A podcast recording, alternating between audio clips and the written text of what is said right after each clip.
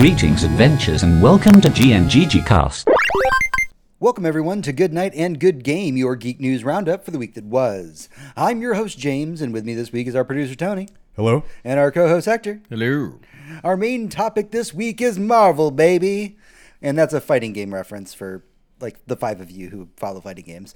We're going to be talking about Loki and Black Widow. But before that, we have all the geeky news that's fit to discuss. Before we start, don't forget that you can head over to goodnight.gg, where as a patron of our show, you can suggest topics for us to talk about. Our patron exclusive episode about the Final Fantasy, Final Fantasy VII Remake is currently available to listen to there. And with all that out of the way, ladies and gentlemen, everyone, it is time for the prelude. Prelude. All right, this is the prelude. This is what we have been doing with ourselves this week, what we've been playing, what we've been watching, what's been occupying our free time. Hector, you were gone last week I was. because of work. Fucking But work. you were back. I so am back. what did you do? Let's see. What have I done of note? Um, uh, I finished Solar Opposites. That is a wonderful show, and everyone should watch it. Um, It is on Hulu. it is on Hulu. Uh, it is by Justin Roiland. We've mentioned it several times on the show already, but I finally just went ahead and finished it. I, you know, took a break from YouTube and actually started watching a few shows, and that was one of them, and it's great. Fantastic. Definitely watch that. What else have I been watching? I've The been continuation of the wall storyline, and that is very fun. If Mm-hmm. you've watched the first season, you know the story about the people in the wall. Yes. Yeah. It's such a good and that's story. The, that's the thing that I meant to say. I finished season one, and season two is now like you know moving on. So I need to I need to get back on that. Let's see what else have I watched. I watched. Uh, I've been watching uh, Lego Masters because I love that show very much. Um, Holy- Competition Lego building, mm-hmm. I did not expect it to be as entertaining as it is. I know, but it's the the entertaining part is just how incredibly creative these people are. Yeah. I can imagine me building like Lego things in my basement if I just loved Legos and had a bunch and I mm. wanted to build a city or like a, a cyberpunk thing or you know any kind of thing. Yeah, I, I've always had a love and appreciation for Legos, and I and I do appreciate mm-hmm. Minecraft. It's never a game that I personally got into. Mm-hmm. And I realized I was thinking back to my youth, and I'm like, what did I do with Lego bricks whenever I would get them? I would like want to make giant castles. Yeah. like that was my thing. That was my only thing. Was like I just want to make giant castles. Yeah.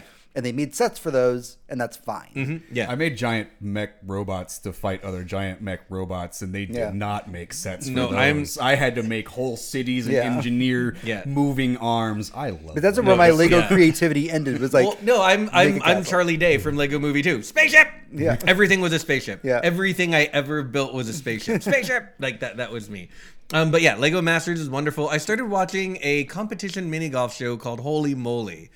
That is one of the most entertaining competition shows I've ever seen. Mm-hmm. I can give two shits about golf or mini golf, but if you take a massive mini golf course and put water hazards that you yourself are very likely to fall into, not just your ball. In fact, you are almost guaranteed to go into the water at some point in the night. Um, it is a lot of fun because the At people. night? Oh yes, there's a lot of night. Oh, I like this. Like mini golf at night, like that sounds awesome. Especially crazy water Mm-hmm. fact- Mm-hmm. wa- water hazards. like that. This is. Yeah, in fact, I don't can think I, can I play this? I don't in think I've life? seen a yes you can because you can get on the show. I, I don't feel like I've ever seen an episode filmed during the day now that I think about it. It's um yeah, always at night. But the contestants are all over the place. It's like, hey, here's some lady from Florida who wanted to play. She's like 23. Here's a professional golfer she'll be playing against who just wanted to be on the show because they saw it and Stephen Curry runs the show and they thought it would be fun. Um, yeah, it is goofy. The two announcers who MC the show, who are calling the golf shots, are some of the funniest people and work off of each other very, very well to make the whole thing fun and funny. And it's weirdly very, very bingeable. You can watch episode Yeah? after episode, and like of the different people playing the same. We're gonna watch that. and oh, Hulu. Okay, cool. And it's still fun every single episode. Mm. There is nothing. Hulu is Kulu. Yes, it is. There is nothing as fun as watching a, a like 65 year old former pro golfer lady try and play double Dutch courage, get her get her ball under both windmills she has to pass under and nearly make a hole in one, only to have to herself run under those windmill blades and get the fucking shit knocked out of her so into good. a water hazard. That sounds so good. It I is- want to do this. it This sounds is- so much I'm fun. watching this tonight And, while um, I have dinner. You should. It is a wonderfully fun show. Um, the second season in its entirety and the currently airing third season are on Hulu. I don't know what happened to the first season or where it is, but it's an ABC show. So if you have the Peacock, it's probably on there. But um, cannot recommend it enough. It is amazingly fun. Okay. The only other thing I have is because we saw the sequel announced at E3, I started in earnestly trying to finish uh, Plague Tale Innocence. Mm-hmm. And it's a wonderful game. Do do play that game if you get the chance. I think it it's on Game Pass? It's definitely on Game Pass because the sequel will be on Game Pass. Um, I happen to own it on Steam. Someone gifted it to me, but man, that is a beautiful and powerfully interesting game. It's affecting emotionally, and the, the the like French Renaissance period thing is way more interesting than I gave it credit for when I first started the game uh, two years ago. Uh, but yeah, now that I'm playing through it in earnest, it is a lot of fun and very cool. And um, yeah, rat physics. Rat physics. Rat physics, man. All right, Rat Tony, what'd you do this week? Um, I watched Hitman's Wife's Bodyguard. Okay. Oh, good. How was Um, I very much enjoy. I like the first movie. Um, Samuel Jackson playing a hitman the most Samuel Jacksony way he can. Um, in this case, his wife is Samuel, Salma Hayek. Um, in this movie, she has quite a few outfits that are made of latex. nice? And that's the end of my review. Yep, I'm in. Okay. We'll watch. Yeah. Anything else you did this week? Um, I recorded uh, some audio for uh, Destiny lore. Yeah. Um, I, that, that's I've got the next part coming up on that tonight. I'm actually recording more of that. Awesome. Where can we find that? That's over on my YouTube channel. I have it in the links and Cool. stuff like that. But uh, yeah, that's that's been fun. That's, that's a fun Yeah. little creative I, project. I listened to the first episode, enjoyed it very much. Talk much. about Rezyl Azzir. Uh, which I had no idea who that was, and I got some like good lore entries. And uh, it was funny because I remember you telling me that you were doing it without any kind of picture on screen because you wanted, excuse me, you wanted people to just be able to listen to it. And so when I saw the video, I threw it on in my living room. And I was like, oh, there's not going to be any picture for this. But I got the voice, and it was already nighttime, and it was dark in my, it it was dark in the room I was watching it in, and it was only like three and a half, four minutes long, so it was like easy to digest. And like it started, and I'm like, oh, I guess I need, no, this is nice. Oh, that's interesting. And like you keep, and then it was over, and I was like, oh yeah, I didn't need the pictures. That was good. Mm-hmm. Yeah, I didn't Yeah. want to. I, I didn't want to show gameplay of mm-hmm. anything because it's a story of a character fall like kind of falling to madness by the end of it, mm-hmm. and um, how we are all susceptible to falling from grace or kind of trying to figure out what the what the other side of darkness is. And it's the beginning of a much deeper story um, that is uh, Rezyl Azzir becoming a Dredgen Yor and how Dredgen Yor goes on and kills a fuckload of everybody um, because he, he was evil in air quotes. Um, but yeah, that's that was where I did it. Um, next one I'm doing uh, that's part of a larger story that's going to have to take many many readings and needs other people to act in because there's multiple Yeah. different parts. Cool. Um, this things I'm working on next is going to be um, Eva, Eva Levante's story. Um, it's uh, Eva's journey, and it's the uh, beginning of the Red War um, to her uh, escaping the tower, Mm-hmm. and then finally at the spoiler at the very end coming back to the tower. So she she lives. So, Okay. Nice. Obviously, she's in the game right now, Yeah. and it's been many years. So, but either way, that's one of my favorite lore entries because Eva Levante, Eva Levante is one of my favorite characters. Nice. and that's the next one. If Uh, over on my side of the world, what I did for the week, uh, I did a bunch of stuff. I watched a bunch of stuff. I caught up on a bunch of shows. Uh, I don't want to bore everybody with the details. I finished Kim's Convenience. That was hilarious as always. I caught up on Atypical. That was great. um, I started a new book, uh, Paperbacks from Hell. Um, the writer of Paperbacks from Hell wrote uh, the book that we are going to be talking about again on the show, which is the Final Girl Supporters Group, um, which came out last week. Um, we have some fun news about that, so hint for later. Uh, but this this particular book uh, called Paperbacks from Hell, it's on Audible. It's free. Um, you don't have to pay a credit or anything for it. It's just a free book. And this particular writer sat down and read a whole bunch of what we call like uh, bin quality horror books from the 70s and early 80s. Okay, so like the stuff like that Pulp Fiction. the crappiest stuff. And it's basically like there's some real gems in here, y'all. Let me just tell you about them. And every book he covers, he covers in like two or three sentences. Okay. Um, it's all done very, very quick, rapid fire succession. He's like, hey, so remember the Satanic Panic? Let me tell you about like 20 books you've never heard of from this. And he goes by era. Mm-hmm. So he's like, at this time, this is when um, The Exorcist came out. Here are the other books that are basically like The Exorcist that came out during Totally that time. Totally ripped off The Exorcist. That, like, that, yeah. And, and he's like, there's some real gems in here. Let me just tell you about them. And he makes jokes and quips the whole time. And he just like has fun with it because he's just like, nobody's going to read any of these books. So let me just tell you about them real quick and just enjoy that I've read That's- all of these dead shitty books. media. That's I something like we that. talked about a while a while ago. How we have to keep our fandoms alive Mm-hmm. through, bu- uh, you know, keeping books, games, Yeah. whatever. Mm-hmm. Um, that's that same thing. Is those are dead media. That's the same Those thing. are which books a lot of these games will become. uh, Yeah, that like we those talked books will never be printed again, right? Yeah. Yeah, No yeah that's what he, one's- he no even says. in him. He's like, you'll never find these books anywhere because they're not going to be reprinted. You'll find them in a used bookstore, and that's it. So it, it's been really fascinating. It's been a great read. Again, Paperbacks from Hell. It's on Audible. It's free. Pick it up and just have a good time with it. The last thing that I watched this week, which is I cannot believe I'm recommending this on this show, but last night I started a Netflix series called This Is Pop, and it is a history of pop music. And that already, I'm like, eh, why would I care about that? But then I started watching it. And like the first episode is about Boyz II Men. And it's it's really fucking fascinating. Yeah, can like, confirm. just how the the group was established and the people that picked them up and what they did with it and just where they are now. And then like um there's a couple of uh, other episodes that I watched that were equally as fascinating. And then I got to the last episode that I watched last night which was about Sweden's influence on pop music. And I was like I, I don't know that's weird and the, they start with ABBA and they're like Yeah, all right so here's the deal here's ABBA, and they came onto Eurovision. And before ABBA came to Eurovision, everybody in Eurovision wore suits and nice dresses. ABBA came out in glam rock. Since then, that is what people wear to Eurovision. Yeah. And like it starts there, and it's like, all right, so now we're going to talk about some of your favorite artists. We're going to talk about the Backstreet Boys. We're going to talk about Britney Spears. Guess where their music came from? Mm-hmm. And it's just like, here it is. It's all from Sweden. This is where the, all the music comes from. And they just start listing the artists that all were produced in Sweden. And you're just sitting there watching and going, holy fucking shit. Oh, that's weird. Like a country supports their arts. Yeah. But- Imagine that that a bunch they- of musicians come from just- a country that actually has.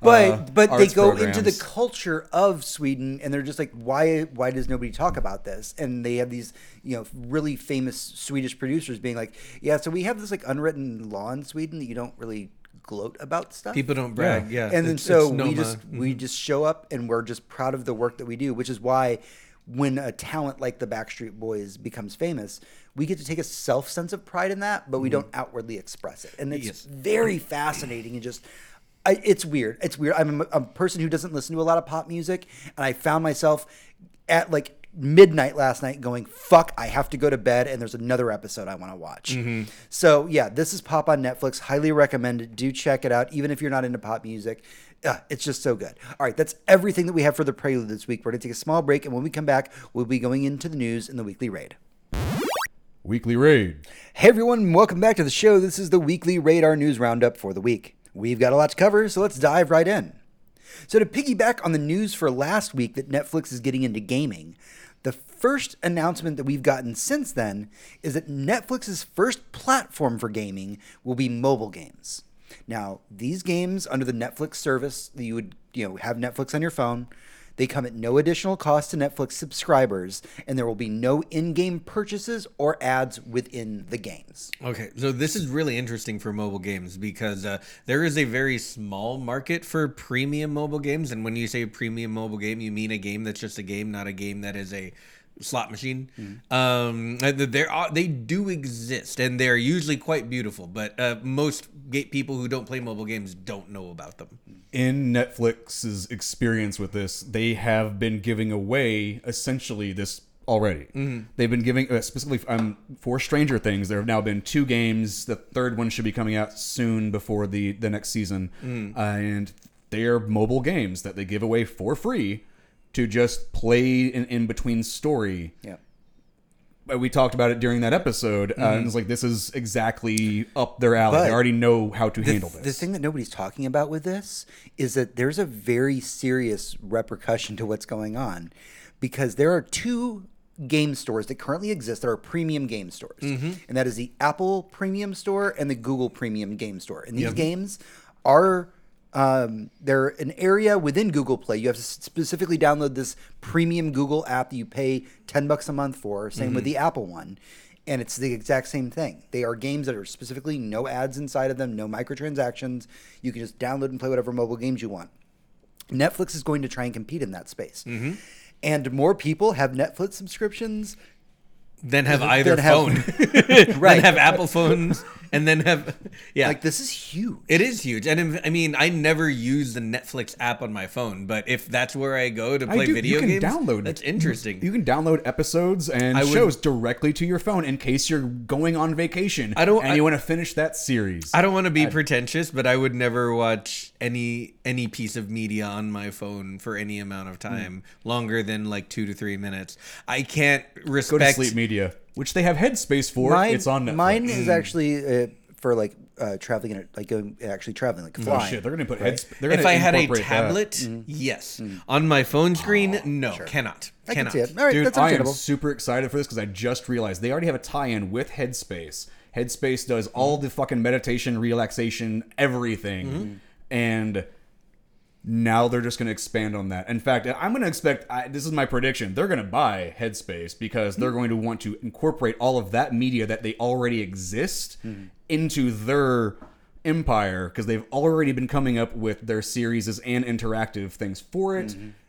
That's where they're going. Like it's that's one of their first And places. going mobile is great first because that means that they're not trying to just bust into the AAA game space right Yeah, away. which would be they're a gonna have the time Amazon. to get the right talent, the right people. They're going to get the the actual funding in place to make a true AAA And it's going to title. be based on properties that they have control Yeah. over, Most not likely, yeah. someone else has control over. They so would- we're going to come up with some very interesting stories based on Netflix owned properties. Yeah. and that could Think about a cool tri- think about a AAA Oh my God, game like title Haunting a like, Hi- like on like like- yeah, Haunting a Hill House or like Stranger Things, Mm-hmm. like a beautiful AAA title that had love and care and time and money put into it and not rushed because they're not Right. they're not because they don't have a release window. Because why would they? Yeah. They're not trying to hit a quarter. That's Yeah. what movies and TV shows are for. yeah. All right, so in some in what may they force releases and TV show games to come out at the exact same time. Right, but, you don't have to do that with this. You, can don't? just Because- I mean, yeah, I can see like if you wanted to do a tie-in promo like Mm-hmm. the Stranger Things mobile game, but they have things like the Stranger Things mobile game they can do with that. They don't have to do a, Mm-hmm. a AAA title with all of this. Right.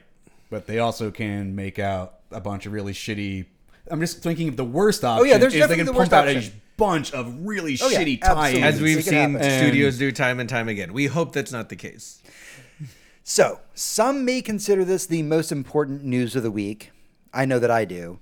Sucker Punch opened up about the upcoming Ghost of Tsushima director's cut, stating that in the new island area that they're going to have within the game, mm-hmm. you can visit an animal sanctuary where you can do things like pet cats, pet deer, and monkeys.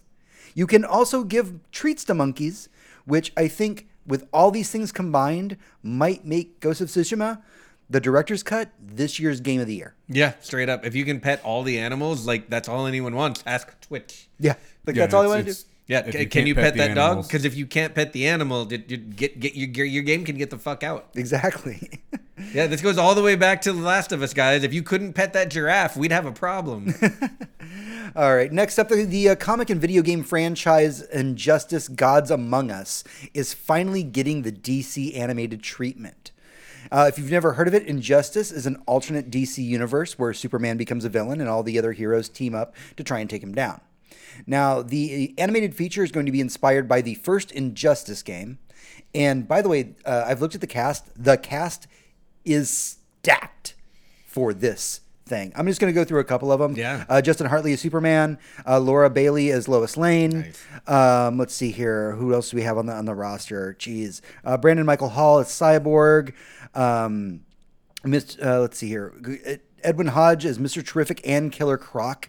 Um, I mean, this, this entire thing is. Uh, I think Gillian uh, Gillian Jacobs is Harley Quinn. Nice. Uh, reprising her role from her, her other animated stuff. Uh, isn't yeah, I can't remember. If she, is she the voice for DC's Harley Quinn? No, The the, the show, no, but she has done no, other video games. Um, that's Kaley Cuoco. Okay, sorry, I, I could not remember Mm-hmm. um, who that was. But yeah, this entire thing is stacked. We have the producer who worked on uh, Mortal Kombat Legends: Scorpion Revenge coming uh, to to work on this.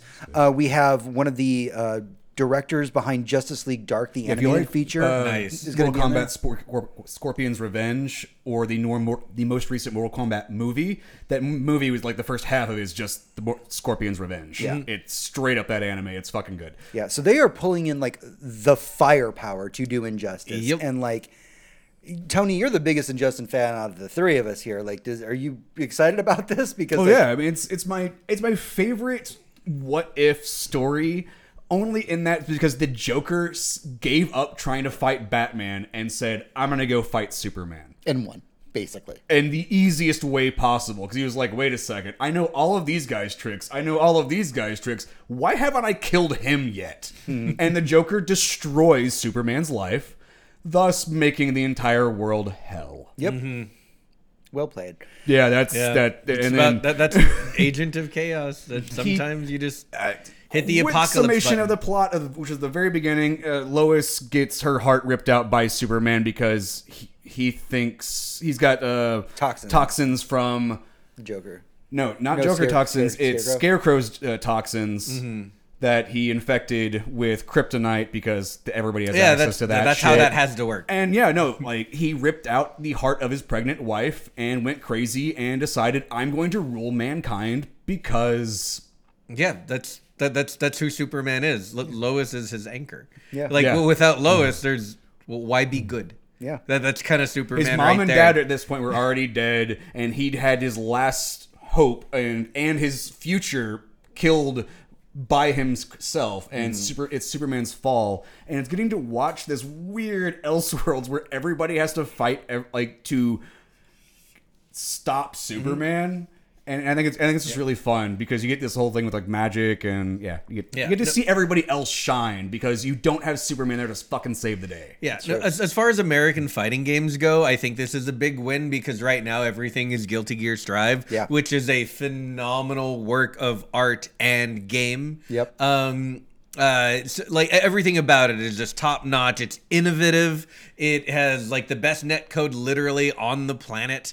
Um, so you Mortal know, Kombat don't fuck around. yeah, that, that's the thing. Like these, the, these, uh, the, the American games, like Injustice, like they need to hit that mark if they want to compete in the fighting game space. Mm-hmm. And the Injustice games are the ones that do it. Them and the Mortal Kombat's of the world. So 'Cause it's being, both Insomniac. be- being It's- that they're so close, like realm. in Or, no, development, sorry, another realm, not inside. Right. Mm. Being that they're so close in development, like, yeah, if this is their iteration and it comes after Strive, like, they know what the bar is to hit. And knowing this team, I feel like they're really going to try and hit it. It's very exciting. Yeah, but the idea of that that they're going to be doing this Injustice series, and we've already gotten the kind of like the way the Injustice games work is that there's a main entry title, so we have Injustice one and 2 mm-hmm. and then there's comics that are written between the games. Yeah, the mm-hmm. the initial instant that I described of Joker convinced or er, mm-hmm, yeah. and all that is the the inciting incident. The game takes place four years later. Right. You are fighting all. You're doing the fighting game, netcode everything mm-hmm. four years later, but all that middle is only told through the comic books. Yeah. and those comic books in particular were released weekly, where they were done by in different writers and different artists telling a overall story that was done by the Injustice team to get the plot lines to all go to the game. Um, and then each subsequent game is four years later, and then telling that gap within Yeah. the the Yeah. game, the, and which is kind of putting your game development on a timetable. Because you're like, no, you're making another one in four years, but those are like, yeah, we got this. We know how to make these games. We can mm-hmm. pump, Yeah. we can do this in four years. And I don't believe anybody's been accused of overly bad things there. So Nope. I hope Uh, not, yeah. Also, there's never been a cry for like bad monetization for Injustice. There's never. Nope. True. It's just it's been NetherRealm keeps their shit tight. Good. and I respect that. why it's one of the reasons why I like more, the Mortal Kombat games and the Injustice games. Mm-hmm. Those fighting games, even when they sway off into uh, RPG tel- territory, Mm-hmm. they still have fun telling some really cool Yeah. stories. Yeah, you can tell the, the the game is based on the people's love of the comics to make the to, to put the enjoyment there. They know that they can't just slap a coat of paint on a model and call it the Joker and be like, "Look, you're using the Joker." Like they put a lot of personality into Yeah. all of their characters. The, I'm really excited for getting more people getting to see this. Mm-hmm. So Also, Yay. DC just kills it in the animated series. Yeah, so I, I, straight that's one of the other things I Yeah. watched was uh, Justice League Dark Apokolips War, Mm-hmm. which I had to kind of pause in between because it wants you to do that because if you say it all at once, it sounds ridiculous. Yeah, no, uh, I I watched that uh, for a second time with a friend recently, and the whole you know you get to the end and you're like, Yeah, that was a dark. that was a lot, and also like I. It's one of the problems. I love DC's animation, but there are some scenes that are just shoving exposition in your fucking face, Mm-hmm. and it's it's yeah. We'll see. I'm I, I like what they have done. Yeah. with basically everything. Marvel has taken a long time to get their animation anywhere, which is why you haven't even seen it. It's all Yeah. been relegated to like Disney Plus Yeah. back catalog. Right, like we've had like the M.O.D.O.K. series, which we Yeah. all kind of fell off of. Yeah. um, I- and that was now kind of its up- purpose, I up- think. upcoming is What If, and this is going to be the Oh big yeah, Marvel. looking forward to what if. animated I haven't even I haven't watched a trailer because I'd rather just be surprised by the story feature it, yes. as I get it. Yeah. I have an idea for Disney. Um, grab Sony Animation Studios and have them do some of your animations Would for be nice. I, because I they think they're fucking killed it with everything else they're doing. I think they're very busy working on Into the Spider-Verse. Spider Verse. Oh wait, uh, doesn't Disney have other animation studios they own? Oh, I forgot. they, Like, they might have a few. Disney owns Disney, right? Yeah. Yeah. but um, But I want them to go to Sony instead because they're better. Yeah, I mean, well, the the problem is DC made all of their animation very adult oriented, and Disney does not do adult oriented cartoons. Yeah. they That's they actually just to the don't. detriment of Justice League Dark. Most of that, I was just like, this is just being gratuitous for the sake of being gratuitous, guys. Come on. They, they, they, yeah, they wanted it to be like they do the same thing with Constantine. It's like, hey, if there's supposed to be a dick there, draw the dick. Well, importantly, Constantine should fuck King Shark. Uh, it is. uh, it is yeah, canon. we It need is to know canon. It has my, happened. My second favorite King Shark is now Justice League Apokolips, or sorry, Justice League Dark Apokolips Wars King Shark, Mm-hmm. because up and uh, spoiler because no one's gonna watch it. Um, up until the very end, the only thing he ever says is "King Shark is a shark." Mhm, King Shark is a King shark. Shark is a shark. King Shark. I, I, I- every time he said that, it was just like, yes, King Shark is a shark. Fucking the I am Groot, and it was beautiful. Yep. And then he's like, wait, you can talk all along. It was great. It was a wonderful moment in the show. All right, let's get a little controversial here. Okay. So Anthony Bourdain's documentary Roadrunner is out now. Mm-hmm. Can't wait to see it it. is causing a little bit of a stir. Mm-hmm. So inside the documentary, there are three quotes from Anthony Bourdain that were never actually recorded. So things that he said or wrote down, but never actually said Mm-hmm. Ah. into a Out microphone. loud into a microphone. Right.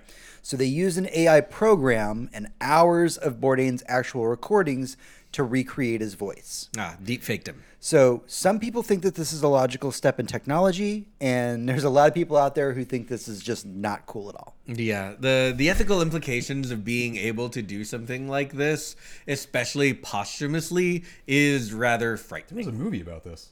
Um, it, it really is.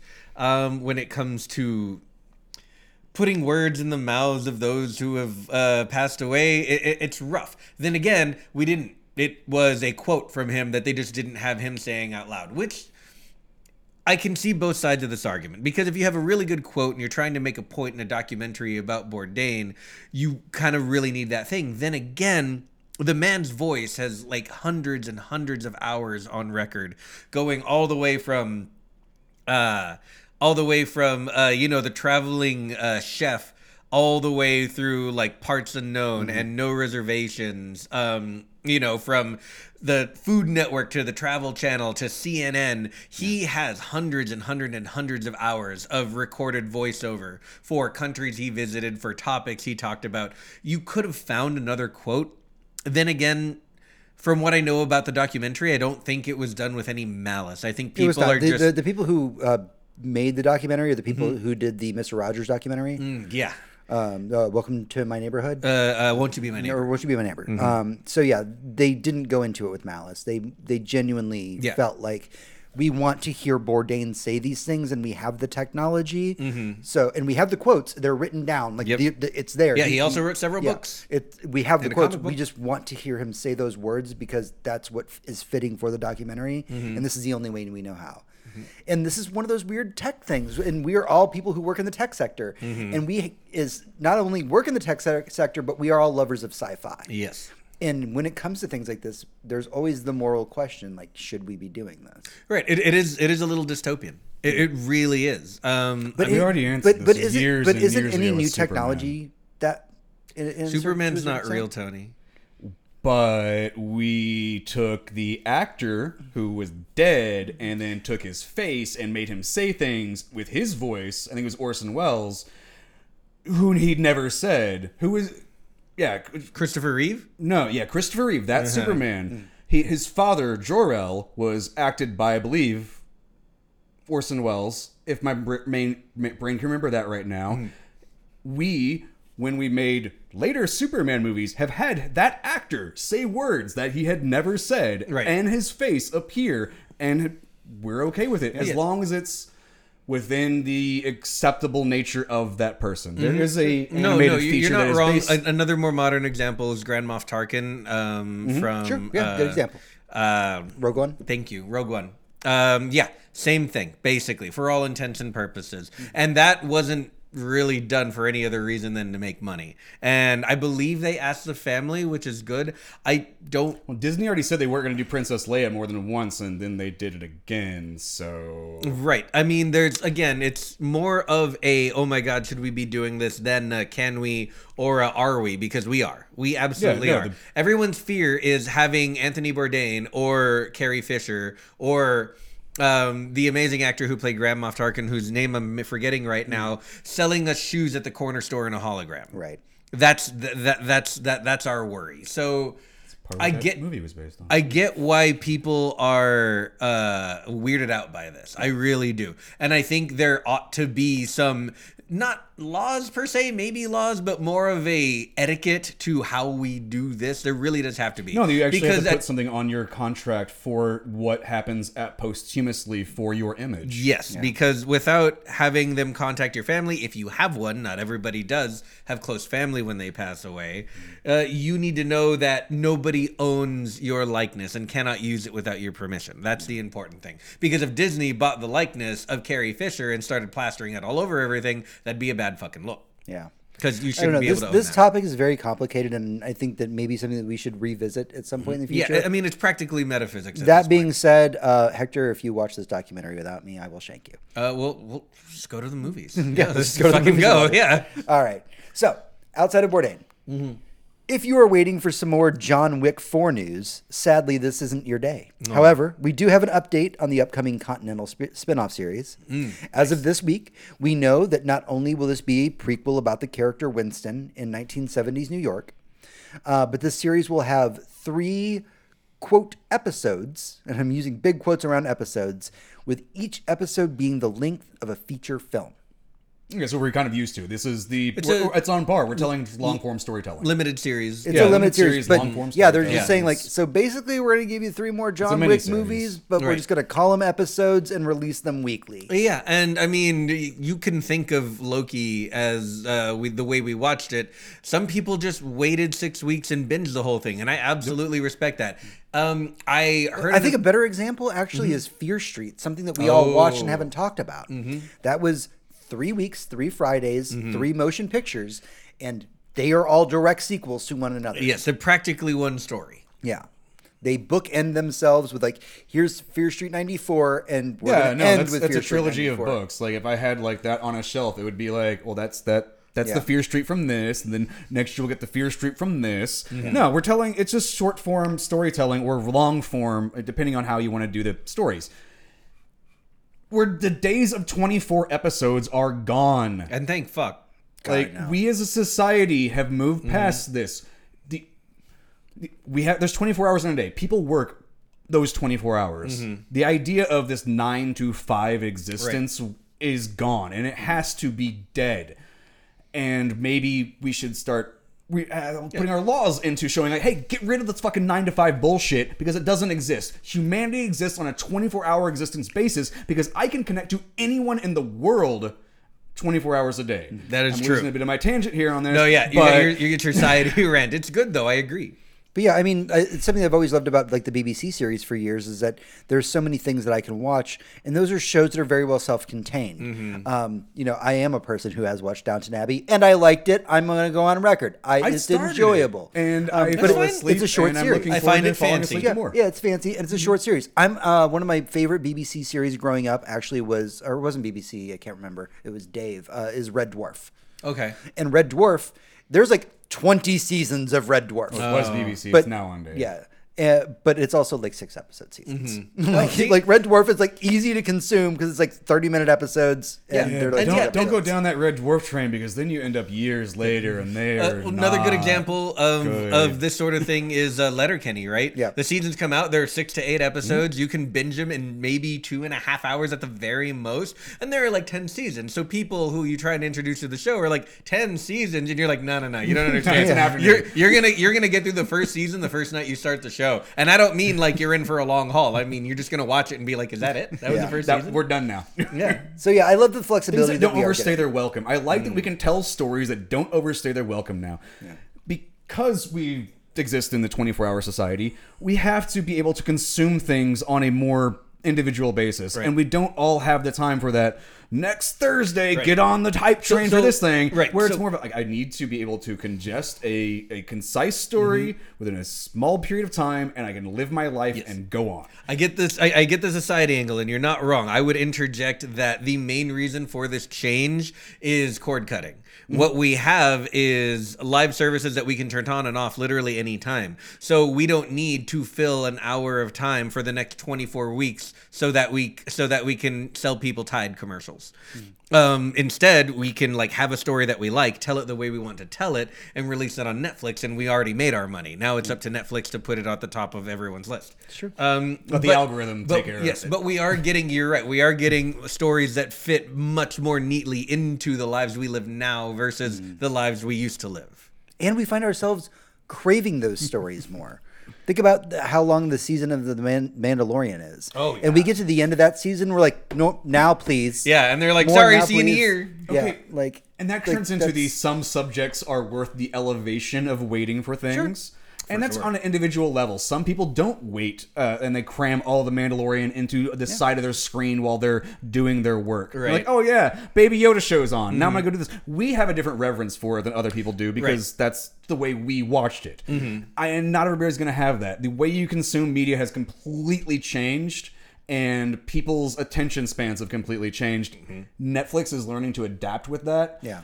To the betterments, I guess. I mean, we're Oh, yes. all we're all YouTube now. You said you paused YouTube, Yes, to, watch to, watch TV Netflix, to watch TV. Yes. yes, and you're exactly right because I mostly digest YouTube very easily these days. Well, yeah, we're all coming out. We, we were just coming out of a pandemic, and Yeah, we were like, coming most- out of one. Most TV But was not stressful. saying that you're like you're watching YouTube to watch like silly music videos or something, or like guy getting hit in the dick. You're watching Right. generally educational information or series that are available on YouTube. Um, people that do essays a lot of the time, as I know we both watch a lot of those. Oh, yes. and that's primarily where you're getting your intake, not the storytelling that Netflix is trying to produce or Amazon or these other locations. Yeah. And that I find that very just interesting from a perspective because I I'm very similar in how I watch a lot of my things. You you watch yours a little bit differently on the type of uh, things that you watch at, um, during your free time. I, I think that they have all the, the data for this. yeah, how, how people actually consume their media. Yes. Yeah. I know that they have people with way better math numbers than my brain could ever consume uh, to relegate this into a file to go, this is the way we actually should start pushing out these Yeah. stories. And it's scary, but also good. yeah, it's very very true. Agreed. Speaking of scary, users on Reddit and Twitter began reporting this week that some people who have high end graphics cards, like the RTX 3090, were having their hardware bricked or rendered unusable while playing Amazon's MMO that's currently in beta called New World. Amazon is setting frame rate caps to prevent this, but many people have already had their video cards die, costing them upwards of $2,000. Oh yeah, easily. Cool. I mean, if they paid retail, they may have paid much more than that. Yeah. Um, yeah, this was all due to like a single menu Think in about their. this. This company is not liable for what happened to these people's hardware. Nope, not at all. Which is a shame. In the hardware, it doesn't have the greatest cooling because the memory chips are double stacked, and that doesn't have a heating exchange element on top not, of it. Let's not. I'm going to stop you right there. Let's not blame the hardware for No, this. That, that hardware is set up to run the mm-hmm. biggest and best and most Yeah. badass games ever. This was a software problem.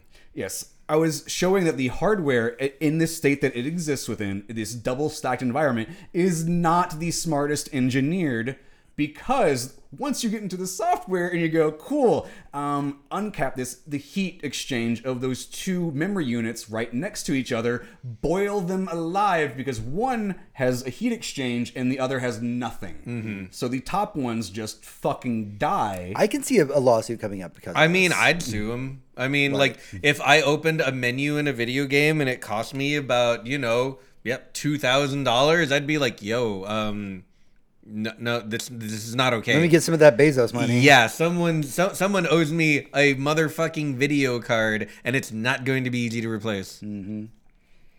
Straight up. I am on the uh, fuck Amazon side of this, Mm-hmm. s- but everybody who has one of those cards is already a rich asshole. So I'm not happy that they're going to end up with more money than what they started with. yeah, they. they I, I don't mean, know. Some people. so people. this is just making me unhappy. well, well, overall. no one's going to get anything. Amazon doesn't give people No, money a bunch for of lawyers anything. are going to get a bunch of fucking money. Uh, maybe if they actually can sue, they might just not be able to. The legality of this isn't like I'm aggrieved. Someone needs to dig into some laws and go, is this liable? And they'll probably Yeah. find out the answer is no. There's probably a big EULA before you even start that thing Yeah. that says we're not liable for dick. Fuck off. yeah, your hardware and Yeah. Either way, Mm-hmm. bunch of rich people had their video cards killed. Haha, fuck you. Mm. All right. Uh, Grady Hendrix's newly released book, The Final Girl Support Group, uh, about a slasher survivor who finds a therapy group with other girls, um, has been picked up for a series adaptation by HBO Max. Now, mind you, this book came out last week. We talked about it last week. Oh. We talked about the fact the audiobook came out and you had the original Final Girl from Friday the 13th reading the audiobook on Audible. That's awesome. Uh, yeah, it is now immediately been picked up by HBO. We have um, Andy and uh, Barbara Muschietti, who worked on Mama and both it, uh, both It movies, oh, okay. coming in to work on this. And Andy's actually going to be directing the pilot episode. Cool. Like it, like that fast of a turnaround. Yeah. Like the. I mean, yeah, I mean, you kind of have to. I bet you most um, most studios, especially the streaming services, are absolutely devouring all the IP they can get. If Mm. they think something will be popular, they will snatch it up. Yep. So I mean, yeah, this is The is fact cool. that they can This- get something that Shudder didn't grab is that kind is of amazing. impressive because Mm-hmm. Shudder is getting all. I kind of Yeah. feel like Shudder had their fingers in there in the first, and then like HBO was like, "Yeah, we'll just fucking double it." Well, that's the thing. Like, like Shudder can go after stuff, and they. It seems like they have a lot of smarts about what they can go after Mm-hmm. and get away with grabbing. And sometimes, yeah, if someone else gets whiff of it first, they'll be like, "Oh, yeah, we can pay more than that." We don't know what happened within the mm-hmm. how the goings on of this contract happened. I'm just happy that this is coming out as a additional series on HBO Max. There's been some great stuff coming out on there. A little bit too much for their menu to let you can understand what the fuck they even have They're in kind their of just chunking content at you at this Yeah, point. no. Oh my god, I tried going like the TMC thing, and I'm like, I know you have more content than this, but you're giving me like seven thing. Like it's just, just it, it's too disjointed. Um, but I do love it when they release new series. You just kind of have to be on HBO every other day, at least once a week, just to see what the fuck they have. Otherwise, it's gone. Yep. And that's It kind of away. detrimental to them right Yeah. now. All right, let's not get sassy about this next one because I'm I have some I actually have some opinions about this. All right. Also this week, Lionsgate has acquired the worldwide rights to Clerks 3 and filming is set to begin on August 2nd, which is Kevin Smith's birthday. Hmm. No, all that feels kind of right. Lionsgate's been around since his career began. I even though he started with Miramax, Mm-hmm. that's So- obviously gone for reasons. I, I think for the first time, I'm going to try and guide the conversation a little bit because Go I know it. that, that people across the entire table can have very strong opinions about Kevin Smith as a director, writer, etc. I'm fascinated by this, not Mm-hmm. because I'm excited about the prospect of having another Clerks movie, Mm-hmm. um, but what it means to watch it. And so let me try to explain this. Um, Clerks is the barometer at any given point for where Kevin Smith is as an artist, mm-hmm. as a writer, as a director. Right? We've had two so far mm-hmm. that have taken place in very different portions of his life, and we get to see the original Clerks, and it was very gritty, and it was indie, and it was just, you know, him being raw. Yeah, made for like eleven thousand Clerks. Two was all right. bottle episode. I've got all the money. I can do all the things. I can pay all the actors to come back, and it didn't really hit as well. Mm-hmm. Um, it tried to be an right, expanded bottle episode. It, and failed tried because to, it and tried to be a it didn't work. one. Now we have this kind of ten years, un, ten years later, Clerks that he's going to be working on. He's going to have the budget. He's going to have the people, Mm-hmm. but he's also had to learn a lot because he's been doing a, he's been doing a lot of playing inside of other people's worlds. Oh, yeah. Yeah. right. Kevin Smith, in my opinion, is at his best when he is restricted by what. It's one of the reasons I'm actually excited about this He-Man that's coming out this oh, week. Oh, yeah. because he is doing it within somebody else's universe. He has restrictions. Yeah, He's- no, look at his fucking even though it's well dated and probably shouldn't read it. His Daredevil run, Yeah. is mm-hmm. gr- is still still very considered good. It's still a still- very it's- good no, it's run. still considered one of the best Daredevil runs of all time. Yeah. And that's and you look at that. You look at his work on Supergirl. You would never know that Kevin Smith worked on Supergirl, Flash, Flash, all of the WB stuff that he's worked unless you saw his name on it. because you're playing within a you have to work within a stylized universe Mm-hmm. because you don't want to be too disjointed. Go back and watch the uh, episode of er directed from oh shit. Kill bill. Um Oh, Tarantino. yeah quentin tarantino. He directed an episode of er can you tell the difference Probably not. no, because he was wanting to direct an episode of ER, which means you're working within a universe that you have to tell a stylized system. You're not going to start drawing abstract symbols in the middle of somebody's comic book because you're the artist that said "fuck you" to the middle of this run. He's So I think I, so. My genuine curiosity about Clerks Three isn't like I'm hyped for Clerks Three. I want to go into it and wa- and I will watch it, and it will be more me evaluating where he has come as an artist because I loved the original Clerks. Mm-hmm. you can I did see watch two. where Jay and Si- Silent Bob uh, remake. Sure, yeah, you Yeah. could. It's literally- Bluntman and Chronic. I just Yeah. feel no, like it's the mo- his most recent film is literally the definition of him going through his film career and explaining why he's done everything that he's done. It is a break his own self-aware breakdown Hmm. and that's where he is as a creator. If you want anything more than what he gave I mean, you in that film, you are not going to expect you're not going to get much. He has to kind of That movie is several several years old at this point. Um, here's my thing about Kevin Smith. one. that came out like two- 2020. Whatever. Um, Kevin Smith um, is a phenomenal storyteller. There is a reason that he between movies went on tour as if he was doing comedy shows and instead got on stage and told like a two and a half hour story and with a rapt audience and hanging on every word enjoying the way he told it because he knows how to spin a fucking yarn Clerks was a very interesting and well told story if you take away the film part of it and just focus on the story being told. Same for Clerks too. Um, a lot of his movies became a little too self-referential. Um, I can say the same thing about Clerks too.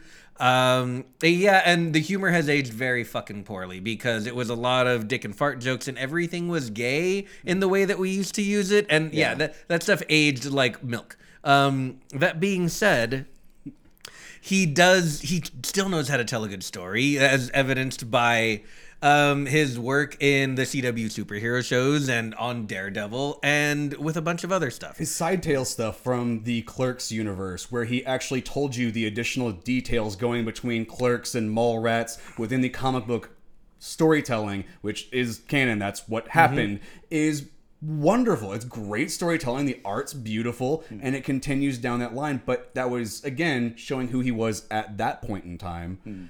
I haven't seen that necessarily. Um, I interjected. yeah, you're fine. So the um yeah, I'm interested to see the kind of stories he can tell now. I'm still very very um, enthused for more people to watch Red State. Was that what it was I called? love Yes, that was State. one of them. Red, Red State, State was and- yes. Not Horns. Horns is the movie I like. Oh, you're thinking I of the like. Walrus Tusk. Tusk. Tusk. Yeah. Tusk is So, the. so Tusk was weird as shit. Red State was very well made, and I liked it very much. I like Kevin Smith's explanation for Tusks. He kept writing himself into corners, and that was his explanation of where the next scene came from. Mm-hmm. That was, and that's how his mind works. If you want to see how his mind works, he literally wrote himself into a corner in every scene and said, "How do I? Oh, now there's tusks," and Yeah. that's it's an interesting idea for storytelling, um, but All right, we have a couple more things that we do need to touch on, and w- one of them is kind of a big thing. Uh, so, real quick, uh, if you're missing the Sabrina Netflix series after its cancellation, you happen to be in luck. Archie Comics is bringing the series back in comic form. Nice. Its creator, uh, Roberto Sacasa, will be working on the Netflix sequel series in comic form. On top of the sequel to the Chilling Adventures of Sabrina comic, Could we please which, have that? Which has been due for issues for a very long why time. Why not just make the one thing? Like, stop! know. No, no. So- let, let artists do what they're gonna do. That is two times the Sabrina that's going to be coming out. By the way, both of those come out in October. Nice. So also, whenever he gets overwhelmed, he turns shit fucking sideways. Like, I, I, I'm worried this is too much on his plate for telling a, co- a, co- a cohesive story on either platform for a continuing universe on on either side. I, knowing I've him, he's going to merge the two. Yeah, I was what I would would rather prefer. That's Like, why I said I was like, no, he's just gonna, like- tell fucking one. He's going to do like a twelve issue run of both, and then be like, "All right, now we merge." when you get to the end of the Sabrina TV show and there's weird not Sabrina that grew out of a thing that is now the leader of hell, but there's also the other Sabrina that's on. It becomes too disjointed. No, fucking unify that shit because you don't want to have a Marvel DC issue where people are going to get annoyed by having too many different things. No, unify your Sabrina universes into one beautiful, amazing, dark, teeny bobber well, this experience. is the dude who was just like fucking Cthulhu. So I mean, Yeah. anything can happen. Mm-hmm. All right, finally in news this week, and um, before we get started in this, I just want to put a little bit of a warning. Uh, we will be briefly discussing things like harassment, sexual harassment, and suicide. That being said. Gaming giant Activision Blizzard is being sued by the California Department of Fair Employment and Housing for, quote, fostering a frat boy culture in which female employees are subjected to constant sexual harassment, unequal pay, and retaliation. Now, I'm going to go ahead and quote the Bloomberg Law article here so that we can get a little more context, and I want to make sure that the legalese and the phrasing on all this is correct. Mm-hmm. A two year investigation by the state agency found that the company discriminated against female employees in terms of conditions of employment, including compensation, assignment, promotion, and termination. Company leadership consistently failed to take steps to prevent discrimination, harassment, and retaliation. According to the complaint filed Tuesday in the Los Angeles Supreme Court, female employees make up around 20% of the Activision workforce and are subjected to a quote pervasive frat boy workplace culture, including cube crawls, in which male employees drink copious amounts of alcohol as they crawl their way through various cubicles in the office and often engage in inappropriate behavior towards female employees. The agency alleges male employees play video games during the workday while delegating responsibilities to the female employees, engage in sexual banter, and joke openly about rape, among other things. Female uh, employees allege being held back from promotions because of the possibility that they might become pregnant, being criticized for leaving to pick their children up from daycare, and being kicked out of lactation rooms so their male colleagues could use the room for meetings. Female employees working for the World of Warcraft team noted that the male employees and supervisors would hit on them, make derogatory comments about rape, and otherwise engage in demeaning behavior. The suit also points to a female Activision employee who took her own life when on a company trip with her male supervisor. The employee had been subjected to intense sexual harassment prior to her death, including having nude photos passed around at a company Halloween, uh, sorry, a company holiday party, according to the complaint. This two year long investigation was responded to by Blizzard, who said the DFEH uh, includes distorted and in many cases false descriptions of Blizzard's past. We have been extremely cooperative with the DFEH through their investigation, including providing them, them with extensive data and ample documentation, but they refused to inform us on what issues they perceived. The picture that the DFEH paints is not of the Blizzard workplace of today, the company said. Early reports are saying that the primary part of the company that has seen this uh, kind of action is the World of Warcraft team and the Call of Duty teams. So, take a minute. Right. Here we are. So yeah, about the um the Supreme Court Justice John Kavanaugh of it all, the the the frat boy thing. That that's not that's not being a frat boy. That's being an abusive, misogynist, horrible piece of shit, and in some cases a, a maybe want to be rapist. Uh, if we're going to call something like that, look, um, burn the company to the ground. As far as I'm concerned, at this point, uh, absolutely not with any of this, and they have no one but themselves to blame when this does happen. And then denying the allegations while saying you cooperated with the people who are allegating is doublespeak. It makes no sense. Why would we cooperate fully with them and then they lied on us? That's not how any of that works. So yeah, um, holy crap! If you are a woman and you are a talented video game designer, work somewhere else. They don't deserve you. They don't deserve anything. Uh, I, I'll, union. I'll have I'll have more to say in a minute, but I'll let someone else talk. I'm I'm actually I had not read the extent of that, and I'm yeah. It's it's it's definitely a lot to take in. Um, I'm going to tell you a story before I got get into my thoughts here. Um, and I, I've maybe told this story before. Uh, when I was in high school, the only thing that I really wanted to do with my life, getting out of high school, is I wanted to work in video games. Um, I wanted to just find a way to work in video games in some capacity, maybe start my way in QA. Um, so what I did was when I was in high school is I went to the, the library, as one does, and I started using web crawler to look for what jobs look like in the video game space. Um, I would sit there and just look through pages and, and make notes, and I would uh, I had a notebook, a notebook that I still have to this day, where I printed out all the requirements to work within the video game industry. I put them in order of the companies that I want to work for. Yeah. The first page in that book, which I can bring out of storage and show everybody, is Blizzard. Mm-hmm. They had just made Diablo 2, they had made StarCraft, um, they made Warcraft. This was a company that I had heard nothing but amazing things about. Right. And when I heard that Activision was buying Blizzard, I got nervous. I got scared. I was like, mm, "There's something going on here that Yeah. I'm not." We all we all with." were, if I remember. Yeah. Fuck. And so I find myself, God, almost gagging as I was reading that legalese about all of mm. this. The fact that we're having to eat.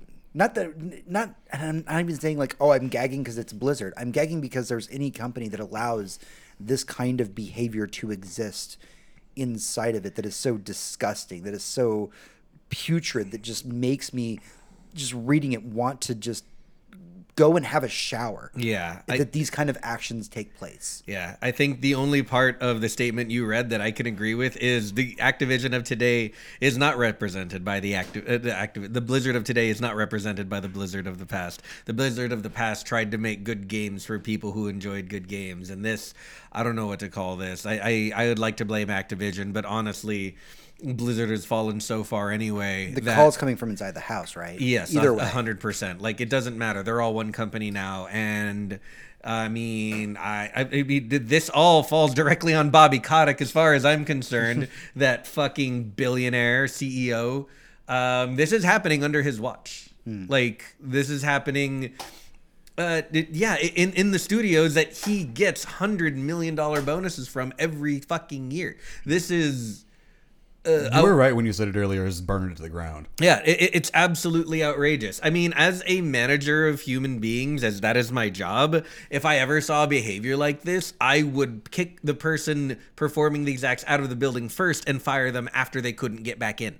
Like, there's just no. Th- this is not only entirely unacceptable, but I would immediate the, the the action to do after that is immediately follow up with your female employee and ask her if she wants to press charges, and then show her how. Yeah. Uh, I mean, this it, it, it's. It's I think the heart. fucking I think the heart. nonsense. There, You say there's with the World of Warcraft team, you're like, okay, that game's been around for a long time. Which which World of Warcraft team. 'cause It, it didn't really necessarily state that, so I'm just kind of like There's a that lot of vagary in that. That, Yeah. go- that game's been around for so fucking like 20 so years. At this there's there's kind of the light and the dark to all of this, right? Like this is all horrible and should not have happened in the first place. And Jesus fuck, is it disgusting? Um, the fact that it's finally coming to light and like the state of California is fucking going after them. Yeah, good. That's the light in it, right? It Um, was a two-year investigation, so they Yeah, have yeah. to have at this point have enough. they can, they're they're showing to- up with a book. to, to show to show yeah to, enough to show up to actually put forth their case, or eh, why would they be playing their hand right now? Mm-hmm. That doesn't seem politically smart maneuver when you're going after a company that is worth that many billions of dollars to your state. Mm-hmm. Yeah. Like you're going after them for a reason to make some changes, and that means like what what does that mean? Mm-hmm. and so it's good that, that that it's been brought to light and that these things are coming down and that there will be changes hopefully coming around the corner um, that that's the the bit of light in the darkness. Mm-hmm. The other bit of darkness on the other side of that is that this is just a small fraction of what's currently going on in the games industry. Mm-hmm. We've heard for the better part of several years thanks you know Stephanie Sterling that companies like Ubisoft have been getting away with sexual harassment Oh, yeah. and hurting their employees for a long time Mm-hmm. and nobody's stepping in to do anything about it. This is the first time something's being actively done like Yeah. by a state to say no shut that shit down. Exactly, and Ubisoft. I mean, it, it you know comes from uh, France, so the yeah. I, I don't know if what if probably nothing has happened there. It would be game news, but yes, that that company has had the exact same stuff reported on it, and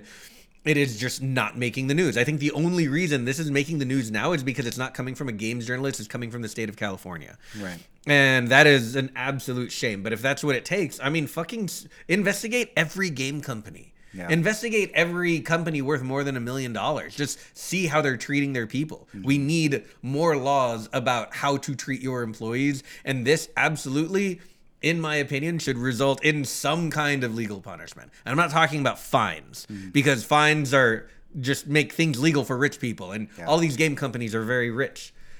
Um, we have a really fantastic comment in uh, chat right now from uh, the little librarian saying employees take their lead on their behavior from their own management and supervisors. So what in the hell are the higher ups doing that make their employees think that this is okay? And I couldn't agree more. Yeah. Okay, so that was a lot to unpack. Mm-hmm.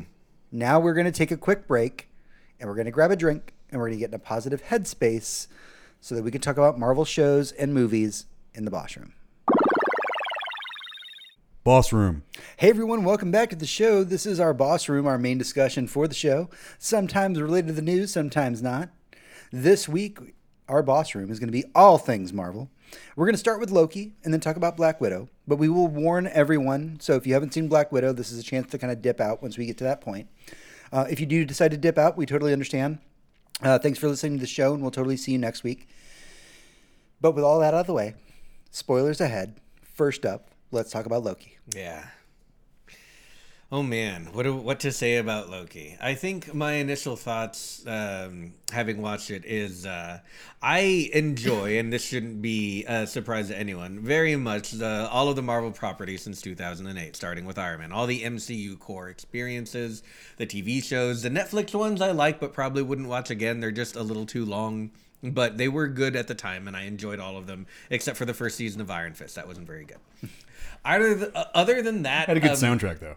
Yeah. Uh, other than that, um, I like nearly all of them. Um, uh, some of them I very much love. That being said, there are definitely shows and movies that I like much, much more. But things that I feel like either have more artistic merit or, you know, are made better just in general or made with more of a, uh careful eye. Um, and then some shows are just like my shit. When I think about Legion, uh, when I think about stuff like uh, Devs, you know, like that's my shit right there. Like that is everything I love about a show. When I got to Loki, man, eh, there's not a single episode of Loki that I didn't watch and be like, fuck, this is my shit. Like this is absolutely my shit. And and I want to counterpoint that because I think that I watched the first two episodes of Loki, and I wasn't fully on board. Mm-hmm. They're the episodes that establish the universe. They're the ones that establish the character, which needs to be done right because this is not the Loki that we're familiar with. Mm-hmm. Right. Right. We had to establish his universe and his. Yeah, the Loki we're familiar with died. Yeah. This is the Loki that stole the cube in what was that movie called? Um, Endgame. Endgame. That was the Loki from the old timeline, which was the Loki just after the movie Avengers. Now you don't know that for sure mm-hmm. because Maybe. based on what we're seeing, the Lo- the old Loki that we saw in episode four and five could be our Loki. Okay. So one of the things I want to sta- want to establish, kind of going into this, is I that hate time travel. one of the reasons that we got Falcon and the Winter Soldier, and I know that we kind of talked about this in our Falcon and the Winter Soldier episode, was um, people weren't just going to buy into Falcon becoming Captain America. It's just a thing that happened in the comics. It's a thing people people weren't just weren't just going to accept Sam Wilson as picking up the shield and becoming Captain America. Because America's racist. because America's racist. That's literally what the show's about. It's brilliant. Watch it. Um, so we got a six episode Falcon and the Winter Soldier that we now have our Captain America, right? Yep. Sam Wilson is now our Captain America. Much in the same way that Loki was okay. So Loki's dead. We're bringing in this other Loki. We're going to give you six episodes to bond with this new Loki because he will be introduced at the MCU at some point, and we don't want it to feel gross and random and just thrown in. Right. And that's what this was. And so we got the six episodes. In the first two episodes, I was like, I don't know, maybe on board. I'm having fun, but not like my favorite of the three shows yet. Mm-hmm. And then episode three happens, which is where, quote, female Loki comes in, mm-hmm. Uh, Sylvie. Sylvie. And then. Not the, female the game. Well, you're right, but th- that's what. But was- she is a female Loki. You're right. exactly right. Um, and then the game changed, and not because it was female Loki, not because it was Sylvie, but the dynamic of everything just changed instantly. It became a richer universe where not every Loki is a carbon copy of the previous Loki. And then the mystery opened up, right? Like, who else is a Loki that we don't know about? Is that alligator a Loki? We don't know. That alligator is 100% a Loki. And it just played with our expectations the more and more that we went through it, up until and including the reveal of the quote big bad, right? Um, the big bad, by the way, if you're if you're not familiar what's going on in the Marvel universe, the gentleman that you saw from Lovecraft Country who played the Conqueror at the end has already um, been cast in a movie prior to this series. They kept his existence in this series a secret. This is supposed to be the big bad for the next Ant Man and the Wasp movie. We already knew that. So him showing up in Loki was just like a whole, by the way, here he is. Cool. Yeah. No, I mean that's was I, I actually wasn't very expect- cool. I wasn't expecting them to go ahead and give us the plot line for like the next movie, but I, I, I like that. Nerd me likes that this is that integrated that Hmm. I get to watch the comic books come to this cohesive level where I have to pay attention to all these things. Yeah. Unfortunately, the biggest criticism that this show has had is that it requires homework It does. and a does. lot of people aren't happy that they can't just consume a thing. And this isn't like this is weirdly just because I, it wasn't like just one article. It was like four of them comparing it to other things. They're like we don't like having to do homework for our nerd shit. I'm, and uh, well- I, and my only response to that that is shut the fuck up. That's a, that, that, that is a perfectly valid response. So, I can't imagine a movie property in the MCU after Iron Man 1 that doesn't require a tiny bit of homework. Uh, Well, I would say the phase one is meant to be can be watched separately. Sure, sure, right Yeah, up until you literally phase one that's Right up that's until- your that's your Right, opening but chapter Right Like, up until if you, fall get asleep after that Right up until you get to the end credit scene of the Hulk, the second movie. Suddenly, who the fuck's that? Was there a movie about him? Yeah. Why is he talking to the commander? It, it, they're all connected, and that's what the whole thing is about. So calling. Home, calling the watching the rest of it homework doesn't make any sense to me. Didn't we all just make Endgame the most popular movie that was ever made? Yeah. These articles how much were, homework um, did that specifically fucking movie calling out require? That Marvel Disney put out articles explaining who uh, and it's the Kong, Kong the Conqueror, Kang. Kang the Conqueror. I was like, is this Mm-hmm. not Kang? Yeah. Kang the Conqueror is explaining the backstory of these different within the comic book universe Sure. explanations and they're like hey here's all our pr of what the fuck you just watched and apparently a bunch of not nerdy people looked at that and went we don't like words. Right. So so here's my uh, yeah. So if, if it's specifically about Kang the Conqueror and like oh who's this guy, it didn't fucking matter. At the in, in the episode, it didn't fucking matter what his backstory was. Right. He we, we we got a whole scene of amazing acting between our three core actors in the scene. It was practically the whole end of the episode, and I love the finale for doing that. The and just finale- having them talk in- in the instead finale, of yeah, the finale didn't rely on a big battle. right. There was uh, hardly It much was battle basically at a all. bottle episode of them just being like, we're just going to talk about our feelings and shit. And when you get to that ending, which I guess we're kind of spoiling, is that there's going to be more of this series. Right, there is definitely Loki season two. My thing is, who the Kang the Conqueror was didn't matter, Yeah. and the fact that we'll see him again in Ant Man and the Wasp just makes it, oh, this guy's back, just like we've Yeah, done I'm in happy. every other Marvel property going forward. Mm-hmm. I mean, the first when you open up. If you're only familiar with the movies and have never even heard of these characters before, Mm-hmm. and you're watching Avengers and Thor lands on top of the Quinjet, you're like, oh, that guy's back. Like, cool. Like, that's all this is. That's literally all this is. You didn't need the homework. I did had no idea who Kang the Conqueror was when we watched episode six of Loki, and I maybe enjoyed it more for that. So, yeah, uh, uh, that's a terrible criticism. I am happier that we are going to have more interrelated stories that are done to the storytelling level that Loki and Falcon and the Winter Soldier and WandaVision have been done as. Because when we can tell these elevated stories based on these comic book universes, it allows us to enrich the depth of the storytelling. Yeah, Civil War is not the Civil War comic book, and if you watch that movie, it is it's silly because it's just a bunch of people fighting each other for literally no fucking reason. Mm-hmm. But we can start. We've been now. We can go into these deeper stories. Wandavision showed us that we can tell an individual person. We can tell- breakdown yeah. with their husband's death as mm. a series. We've seen in Cap or Falcon and the Winter Soldier that we can show that America needs to stop being racist and understand that the black guy needs to wear a helmet and his costume silly because it doesn't. And we can show in Loki I like the Tony interpretation of these series. Mm-hmm. Loki can have an alligator that can, and everybody loves him too.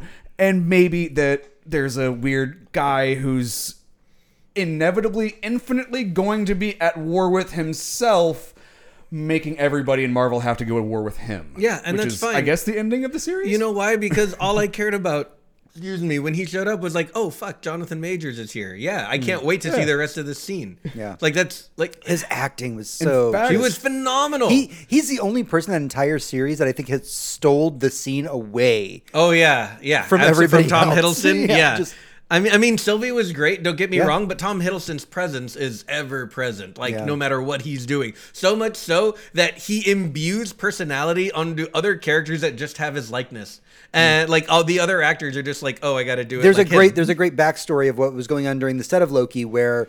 Um, every time that there would be like a fight scene, Mm-hmm. um, one of the things that Tom Hiddleston would do is that before the scene was filmed, he would like get down and start doing push-ups and start doing workouts because if you were in a fight scene, you need to look a certain Mm-hmm. Yeah, way. you need to look sweaty, And they didn't look, they like, didn't tell him to do this. Gotta this be was a little him. bit glossy. This was all his thing, and so he would just exercise before each scene. Mm-hmm. He's so infectious as an actor that all the other actors started doing it. Nice. Like like Kid Loki was like trying to keep up with him, like on set all the time, trying to do as many push-ups, sit-ups as everything that he was doing. Like that's how infectious he is as an actor and as a personality. And the only other person I think that took it, that away from him was the actor that we saw at Oh the end. god, yeah, Jonathan Majors. Holy shit. with I'm actually really happy that we get to have him more Mm-hmm. because as an actor, I loved him in Lovecraft Country Mm-hmm. and I knew it was canceled. And even though it's up for all these fucking awards, like Yeah. I'm not gonna get Yeah. to see him in this fucking role that I absolutely love him in. Mm-hmm. And then seeing that last episode was like, okay, please let I want more. Give me more Jonathan, right? Yeah. Yep. And then seeing this stone statue, then it was like, okay, I might not like him at during certain parts of this, but we're gonna get a lot more of it now. I got really happy because I love him as an actor. He's just so fucking good. Yeah. And okay, we need more black He's- lady and, men. and- and I think one of the great things about that character, and this is just coming from the comic book perspective, is that we kind of inherently knew that it was Kang the Conqueror once we, those of us comic book fans, saw him mm-hmm. and, and all that. But he didn't act like the Kang that we knew in the books. Right. The Kang we knew in the books is the Purple guy. serious, purple, you know, I'm here to take over the world, like Thanos style guy. This dude Bad was guys like, are always this guy's like hopping on chairs and just having a Yeah. casual conversation, eating an apple, just like, yeah, I, uh, I'm Yeah, not, he was not- wearing purple, so yeah. you had to know he was evil. Yeah, he's like, mm-hmm. Yeah. I, am the guy behind this. Look Well, at me. eating an apple too. If you eat on screen, you're probably a bad guy. Yeah. it's just it's code. But yeah, it's, it was one of those things that it was just an entirely fun ride, and I think that I will appreciate the first two episodes more when I go back to watch it again mm-hmm. than I did during the initial run. Yeah. because it was just doing so much heavy lifting, setting the universe, setting the pace, doing all. Owen Wilson actually was the hardest part for those first two episodes. It wasn't until I went back and watched those two because we had that break. Yeah. remember where uh-huh. we we had to catch back up. Yep. I only went back and watched those first two episodes, mm-hmm. and it convinced me that Owen Wilson was correct for this role. Mm-hmm. Only in watching those first two, you go, yes. Him as the character of, Mor- Mobius. of mm-hmm. Mobius Yeah. is I almost said Morpheus. Yeah. I've been thinking about Matrix way too much recently. They're fun to watch. Go back and watch them. They are. The, the third one's hard. um, I really like him in this role, even until the very end. It, it, mm-hmm. it took going back and going these first two episodes ago. Yes, he is this everyman who, and I didn't realize his his displacement of time. Mm-hmm. And you you you kind of see that he's been stuck in this rut. And I think that Owen Wilson does does, does a decent job portraying that off. Mm-hmm. I, I love his growth through the series. I love everybody's growth through it. I mean, mm-hmm. honestly, it's just watching a bunch of people who've lived for thousands of years go, "Fuck it, let's destroy everything." Mm-hmm. so so growth is definitely a point, a whole point that I wanted to make. Um, what we had in the series was we had a Loki who experienced some form of character growth over several movies. We get to Thanos, he's ostensibly killed, and that's the end of that Loki. And we're like, ah, he was kind of cool sometimes. Now we go all the way back to Avengers 1 Loki. And this guy was a smarmy little asshole. He was a smarmy little asshole in Avengers. He was a smarmy asshole in Thor 2. Uh, Dark, whatever. There's something about elves. Um, but. Uh, Like like that was the Loki we were Jane getting. Foster got infected by a magic space stone that dude put into a, his Yeah, fist th- later. yeah, there's something about elves. Yeah, That- that- that's so how that plot went. the so, so that was a Loki we were back to, and that's a lot of reversion of character progression, and it's a lot to ask of an audience. But we all knew, okay, this is the Loki we have, and they spent six episodes giving him and everyone around him more character development than he got in like nine movies. It's true. Like very easily, this Loki is now the Loki I ship. Like old Loki who died is like he can kick rocks. He basically like showed up and was like, "Aren't I a hero now? Everyone come on board the ship I stole and we'll leave." Um, I just decided to come back for y'all because honestly, I just miss my brother. Yeah, if you watch the end of Thor um, Ragnarok, yeah. Ragnarok, that's kind of where he was at. Yeah. and he was in that sacrificial mode already because he was like, Right. "I am fucking, I'm done. I am killing myself and everything for my fucking people." And he was still okay, but he was still the Loki that couldn't be trusted because Yeah. he still stole the Tesseract uh, with the fucking space stone in it. But uh, our Loki now is so self-aware and literally talking to his female self, saying, "You can't trust, and I can't be trusted." And he's right about both of them. And neither, I mean, it's th- th- that is the, the that is the dichotomy between these two characters and the growth of Loki to get to the point where he goes, "Oh, I get why people react to me this way," is so much more. Um, it, it's so much more meaningful than any of the growth Loki had in any of the other movies, and Tom Hiddleston did it perfectly. I mean, th- th- this was the best thing that could have happened to Loki. And we've always loved this character as kind of like a beautiful villain and a fun, rambunctious prankster. But now I, I feel like I can actually enjoy Loki as a character that I think I'm going to get more out of. And I, I didn't see that coming. Yeah. I really didn't. I went into the last episode going, "Oh, we're gonna. How do we get back to the uh, the equilibrium? How do we get back to the mm-hmm. normal? Right. Because that's what you're supposed to do within Marvel storytelling. Mm-hmm. That's what they've been doing for." Well before I was born, and are mm-hmm. gonna keep doing it till well after I'm dead. Yep. How do you get your character to always be back to the same? And I was going into this episode, I was like, oh, cool. So we're gonna go to the end of time. Loki's gonna learn his lesson, and then blah, Status quo. whatever reason, Yeah. something has to go back to the status quo. Mm-hmm. And I'm really happy that that's That not we didn't? case. Yeah. So yeah, that, that's the thing about Loki is Loki is an ending in the show is a game changer for the entire MCU because we know that this event, whether you watch Loki or not, you're about to get the multiverse of madness. You're about to get Quantumania. Yep. I mean, you're about to get the Eternals. There's going to be a lot coming up that deals Disney with what Plus happened. is really just putting out character development, Yeah. and if you don't watch the Disney Plus character development, you don't understand big battles on the big screen. Right. So what what we got is uh, we- have an entire setup of a bunch of movies that are all going to have to do with what happened in Loki. So I mean, if nothing else, I would say I'm, I'm gonna watch it with my mom. She needs this information to understand any of the movies coming up. Like this is essential viewing, I would say. Yeah. Um, but yeah, I mean, the- show did a lot. It did a lot of heavy lifting. Mm-hmm. And um, uh, to talk about the Owen Wilson thing, because I thought about this while you were talking about him. The thing that really stood out to me about Owen Wilson and um, the other actors inside the thing was control. It, it's a very similar uh, the video game control. It's a very similar structure of being outside of time when you're in a space. Um, and the space that they were in reminded me a lot of the oldest house. And Owen Wilson's character and all the various security guards and other characters that we met. So, so we should maybe explain that a little bit for our audience. So in the game Control, Mm-hmm. there is like a warehouse, right?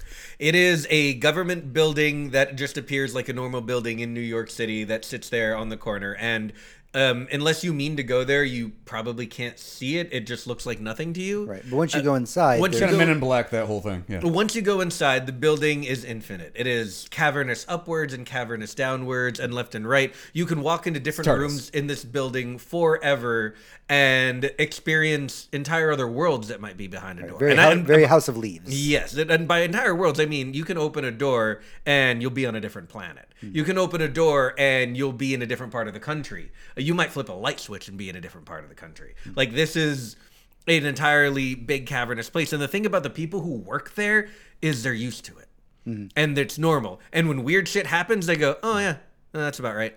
And uh, that's what I was getting from the um, someone remind me what the place is called. TVA, the TVA and their headquarters and you know, looking at the window and seeing the infinite TVA structure like out and mm-hmm. stretching past the horizon was so character specific and so interesting in that everyone who worked inside was like, yeah, you know, it's Tuesday. That's hmm. At the very end, our Loki, the Loki that we're following from the very beginning mm-hmm. up until the end, our timeline Loki slash not our timeline Loki, previous Loki, runs into two of the characters from the series and they don't recognize who he is. Mm-hmm.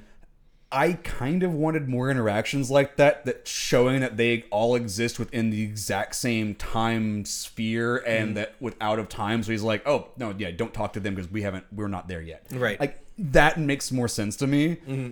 Than just throwing it there at the end. But that was, But that's my- season two. but that's season two. but that, yeah, that's season two. We get to see where that goes. I just felt that like when you uh, when we got to see that giant infinitesimal bubble that they're inside of, and the statue that there's three of them, but you know the bad camera angle made it look like there were two of them holding up some weird fucking tunnel.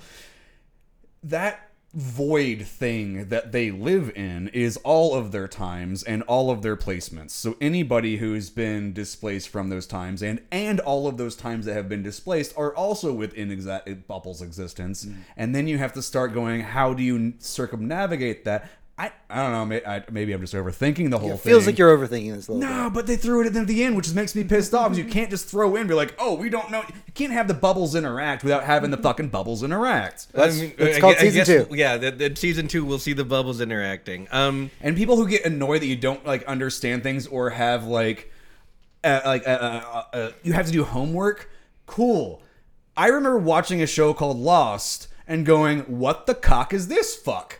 And I still don't have an explanation because J.J. Abrams doesn't know how to fucking tell a story. Nobody so has an explanation for Lost. The fact that we actually get people who are going like, "No, this is we're gonna ex- actually It's all- tell it's you all what's been thought going out. on," is Mm-hmm. a good thing for your tiny brains to comprehend. Yeah. So, um, uh, the last thing I want to talk about is uh, Sophia Di Martino, who played Sylvie, um, trying to play the character that Tom Hiddleston has played since like I don't know 2010. um, opposite him, but with a different backstory, is already very difficult, especially since they're supposed to be the same person.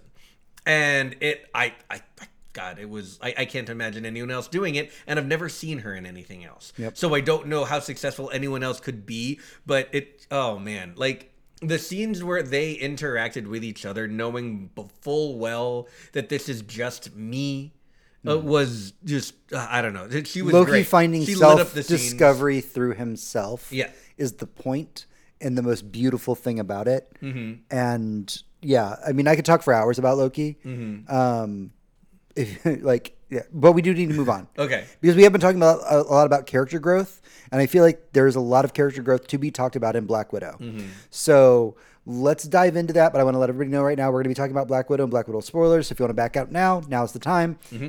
But here we go. Black Widow. Let's jump into it. Black Widow. I I really in the like comic Black Widow. book, she she fucks her her dad in that story because well they're not they're not she's not her daughter. This is not That's the a comics. her, weird her weight. husband. That's a weird fact to one of bring the- out. Yeah, one of the guys. Uh, what's his name? Red Red Red whatever- Guardian? Red Guardian Red is her not husband. Uh, they had to put husband things like no. She totally fucked Red Guardian and had to spring him Yep. from prison. Okay, so we really need to get movie. past this whole we go. comic continuity and movie Yes. continuity are two Yes. different I just things. really- Comic, like- the comic continuity absolutely does not matter for this this is case discussion. that it's, it, I just loved it in this one case. Right. So yes, there is. Okay. So the number one criticism I've heard of this movie is that there were more interesting Black Widow stories to tell. I don't know that that is the case, but I'm sure that it is true. Um, fine. Uh, when I look at the movie on its own merits, I very much enjoyed it. I loved it. Mm-hmm. Um, we had the story of the Red Room, which is one of the most important character arcs to the uh, to Black Widow, Mm-hmm. right? Um, we had, I mean, we think talked we about stayed too closely to the comic book with dealing with the Red even Room stuff. In Age of Ultron, I believe it's Age of Ultron, is where she talks about what happened to her in the Red Room, and there's a lot of heavy subject material that Black Widow covered about what the Red Room does, Mm-hmm. and they managed to do it in a way that was lighthearted but not disrespectful. Right.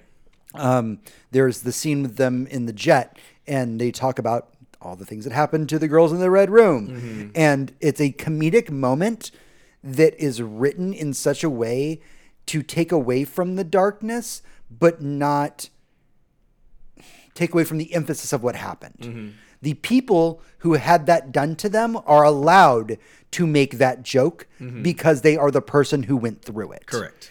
The Red Guardian is not allowed to make that joke because he did not go through it. He did not go through those experiences. So fuck him for being like, "Are you on your period?" Yes. And that was one of the brilliant moments. That's when the writers' room came in, and because uh, the original joke actually just kind of ended on the "Are you on your period?" joke, mm-hmm. and then the writers came in and said, "You know what? Th- that first off, that joke is tasteless." The rewriters came in and said the joke is tasteless, but instead of us just removing it, why don't we make it where they are taking back power? Yeah. by cracking those the other jokes that accompanied it. Mm-hmm.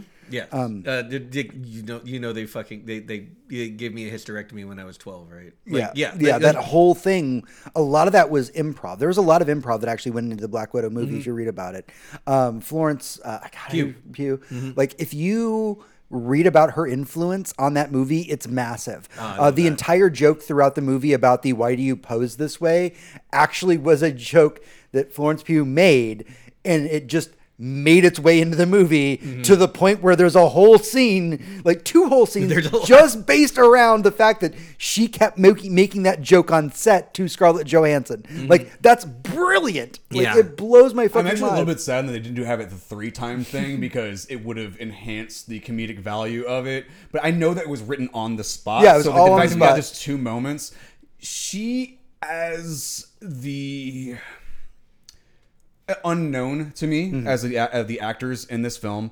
Um, I've seen her in other things, but holy shit, I love her. So I mean, I knew her from Midsommar, now. obviously. Um, I Right. really, I, again, that's a movie I haven't watched yet, Yeah. but her ability to actually coherently keep her accents going is far better than Scarlett Johansson's. Uh, yeah, like that was one of my favorite things is watching her just be like, "No, honey, this is how we actually stay in our fucking character." Now I doubt she would ever say something like that to Scarlett Johansson. There, the the point of Scarlett Johansson's character Black Widow is that she can move in and I out think of she her just accent. bounces sometimes She too a- much in between yeah. sentences, and I think that's kind of Yeah. like, no, like stop But it. We I talk like this now. I think what's important for us to kind of discuss here is that I don't think anybody knew the kind of movie that we were going to be getting going into this. We saw the previews for it. we're like, Mm-hmm. Correct. the previews were big Marvel action Yeah, scenes. Here's Black Widow, yeah. blah, blah, blah. But at the end of the day, the story of Black Widow that was told was really one about family Mm-hmm. and one about not the family that you are born with, but the family that you take in. Yeah, yeah, the family that you know you yeah you end up with basically. Yeah. And My understanding of the story going into this was um, two sisters that haven't seen each other in a very long time go rescue a dad who's been estranged. Right. That was my knowledge Mm-hmm. of the watching one trailer, which is why I hate trailers because that kind of gave me the whole plot of the fucking movie. Not- But but that wasn't the plot That's at all. not the whole plot of the movie, but it is definitely about two sisters who are going to go save their estranged father. They are not actually go- sisters. That's not actually their father, and they didn't like go to save him. That, that Yeah, wasn't they, the they plot call of each the other movie. sister a whole lot, and they Yes, they definitely do. rescue him from a prison. And They do, but th- they don't. this was really well told in, I believe it was uh, Red Sparrow, which obviously took inspiration from the comic books. Mm-hmm. Um, but Red Sparrow with Jennifer Lawrence is a spy thriller. Totally is fills the void of how you're going to psychologically train someone to go be an assassin. Mm-hmm. And I get that Disney can't go down an R-rated spy thriller because they don't have the fucking balls, Mm-hmm. and they're never. We're never gonna get I don't want dark storytelling for blood's sake. Like Justice League Dark mm-hmm. Apokolips stab everybody and blood's going everywhere. Telling a darker story can be something like Red Sparrow, where you're like, no, this is the awful things that happen to these girls to make them assassins. Right. Yeah. Fucking deal with it. Mm-hmm. And I get that you can't do that, but when I got watched that trailer, I went, "Cool." So we're getting a family movie about two sisters that are estranged, mm-hmm. who are going to save their estranged father from a prison and going to go do a thing. The thing that they solve, I feel, didn't really I I feel really let down by the whole fucking story. I feel no one got any kind of resolution. It was kind of just told for jokes for jokes, and it set up the weird missing gap so we can just throw away the rest of Black Widow because we set her in that one movie moment where we can just stick her. She, we're not bringing her back. This isn't like before. It's the one moment within the movies you know we can. There's her story, and now she's dead, and now we move the fuck on. Right. And then we're never and going to I hear understand from her you've, you've had a problem with the placing of the movie since we walked out of the theater, right? since before he walked in. before we walked into the theater. Um, I think that a lot of this was important because I've been reading a lot of the interviews about it. Right. And one of the things that Kevin Feige kind of opened up about, he was like, so that whole vest thing, that was intentional. We wrote that into like Endgame and all mm-hmm. that. Like we we knew where this was going. This was mm-hmm. actually planned in advance. That like that vest that she was going to be wearing in that movie was going to be her sister's. Yeah. Um, we didn't expect the Black Widow movie to specifically turn out the way that it did Right. because once the actors came on set, we started rewriting as we went. But the little things, the big steps, like that mm-hmm. vest being in the movie, was all set in stone way in advance. And I've read some of the interviews that Scarlett Johansson uh, uh, had said about the movie, about her wanting this movie because it gives her the closure, the things she wanted to tell. She wanted to tell a very uh, personal story about Black Widow and about family. And because there's this kind of juxtaposition of in Age of Ultron where she gives her speech of, I can't have a family, I can't do this thing. Right. Um, but I can have a that's spin-off sister that's, going to go over here and do New Right. Avengers on He's- New he's- Avengers he's show. talking. um, that that that you know that's kind of her her story arc Right. was I don't get to have these things, but then the movie gets to sit down and say it may not be the thing that you wanted, but it's the thing that you know Right. the, Uh, that, like, yeah. that, that defines you right. Yeah, to to to piggyback on that, I spent because I don't I do Is my that what's best supposed to to define Black Widow? Was that movie supposed to define Black Widow? Is that the end of that statement that she said this is supposed to define Black Widow? It's supposed to show her that she is worthy of having a family, which is what the exact final moment of the movie is, is her coming to the realization that she deserves to be loved and have a family, which is why she makes the decision to get on the jet and go and save her actual superhero family after she broke them up. So the um the, to, to to to piggyback on the on the timeline thing is because I didn't watch trailers. I spent all of the lead up to watching Black Widow thinking that this happened during the blip in the you know between Infinity War and um Endgame. Yep. And when that wasn't the case, I was honestly kind of confused about the kind of story we were going to get. Hmm. But you're absolutely right. This leads. This is her story leading into Infinity War, and it makes a lot of sense when you put it in that context. I'm not saying it's the best we could have done, hmm. but when it comes to like telling a kick-ass Black Widow story, maybe from a comic book, maybe adapting it into a cool espionage and spy thriller. That's great, but those are Captain America movies. And giving Black Widow her own movie that's just a Captain America movie doesn't strike me as making a Black Widow movie. Mm-hmm. So doing the family thing and you know giving her connections in the world that she has spent the last several movies just denying and throwing aside and saying yeah whatever um, and being the spy's spy uh, this felt wholesome in a way and nice. And the family was completely dysfunctional which is relatable and interesting. And the family as a whole had done a lot of harm to each other which again is relatable. And yeah i that is what i liked out of it. I'm sorry. To me, it felt hollow.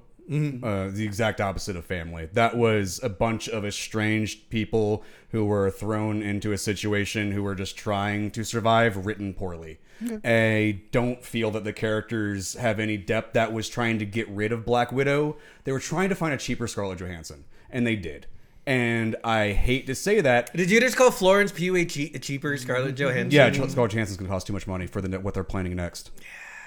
Cool. So New Avengers is calling. That's the reason why they're getting rid of Tony Stark. We're getting the other Okay. other Avengers. We're we're switching out actors. So I get why you said it. Yeah. Yeah. No, I I love her as an actor. Like holy shit, like she way better than Scarlett Johansson. Yeah. I actually prefer her Yeah. as a character within Some- the Marvel universe. now. Some people do have estranged families that they do have to get back together with, and it is Mm-hmm. awkward and it is, you know, tense, and it can Yeah. be. I mean, none of that rang as untrue to me, but that's just me and my experience. Everyone has a different experience of family. Yeah, absolutely. Yeah, um, and- and, and we do need to start wrapping this up. So to kind of give my two cents on where I fell on the movie, um, you know, I could see where the people who didn't like it didn't like it. Um, it may not be the Marvel movie that they were expecting, especially us coming back from such a long break from Marvel movies. Um, it, there was definitely a lot of lightheartedness to it. Um, I felt like this was a really good ease of entry point because we did have we ended, and I'm not counting Homecoming with us. Jesus Christ, um, I'm talking about, or sorry, Far From Home. Yeah. Um, I'm talking about Endgame, You're right. right?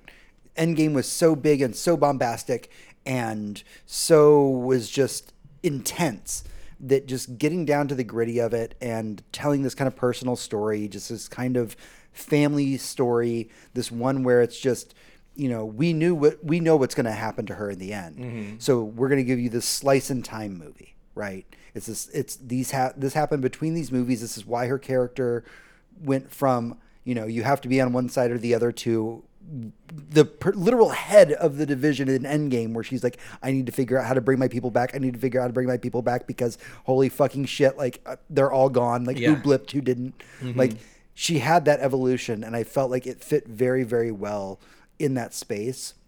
Um, Florence Pugh, obviously, just brilliant. Yeah. Um, David just uh, kills Oh, every yeah, role. David Harbour, yeah, just kills So, every role that D- he's in. Yeah, David Harbour. I would, um, I would say that his Russian accent could be a little distracting sometimes, but as a character and as an actor, yeah, he fucking killed that role. He was just smarmy enough and just likable enough that he came off as like a drunken avuncular character, no matter whose dad he was. It was Mm. just, I don't know. I, I thought he was very enjoyable. And fucking Raquel Weisz. Oh Mm. my god, I had not seen her in something since like the Mummy 2. I still have a huge crush on her. God, she is badass in that movie. And she, you know, her acting's good, her accent's good, her professionalism is good. She did, you know, some of the stunt work, and she hasn't done that in a long time. Man, yeah, she was great. Uh, I- I think that I think time will be kinder to Black Widow than maybe some of the early guttural reactions to it. Um, but yeah, I think specifically as our re-entry point after being so long without something Marvel that isn't a television show, this was warm. It was welcoming. It was inviting.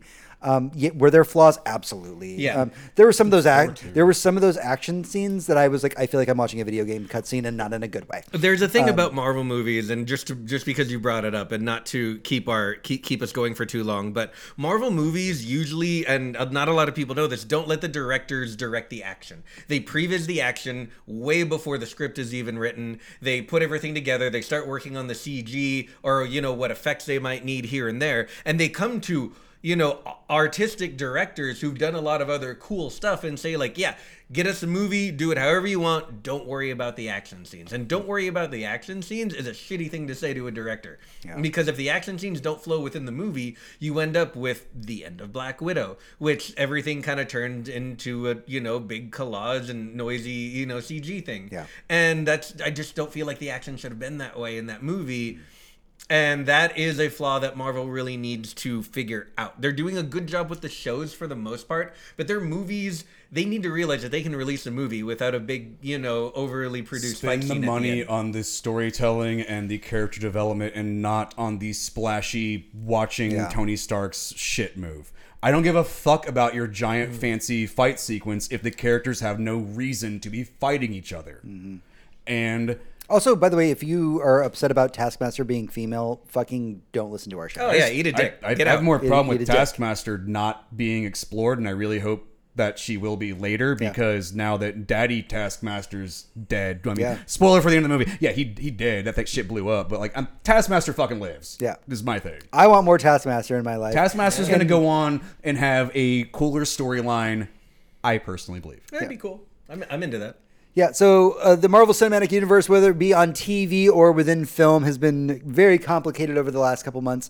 But honestly, y'all, it just feels so good to be back. Yeah. It feels good to be in the theater. It feels good to watch Marvel We got we got. Shang Chi next. Yeah, we got the Eternals after that. Yeah. we have What If around the corner, mm-hmm. and then Hawkeye. Yeah, it, it- it's a it's a pretty good time to be a Marvel fan. It is. Um, Yeah, welcome back, everybody. We really missed you. Man, I will I will say before we close out, there was one thing in Black Widow that meant more to me than any of the action scenes and any of the character development.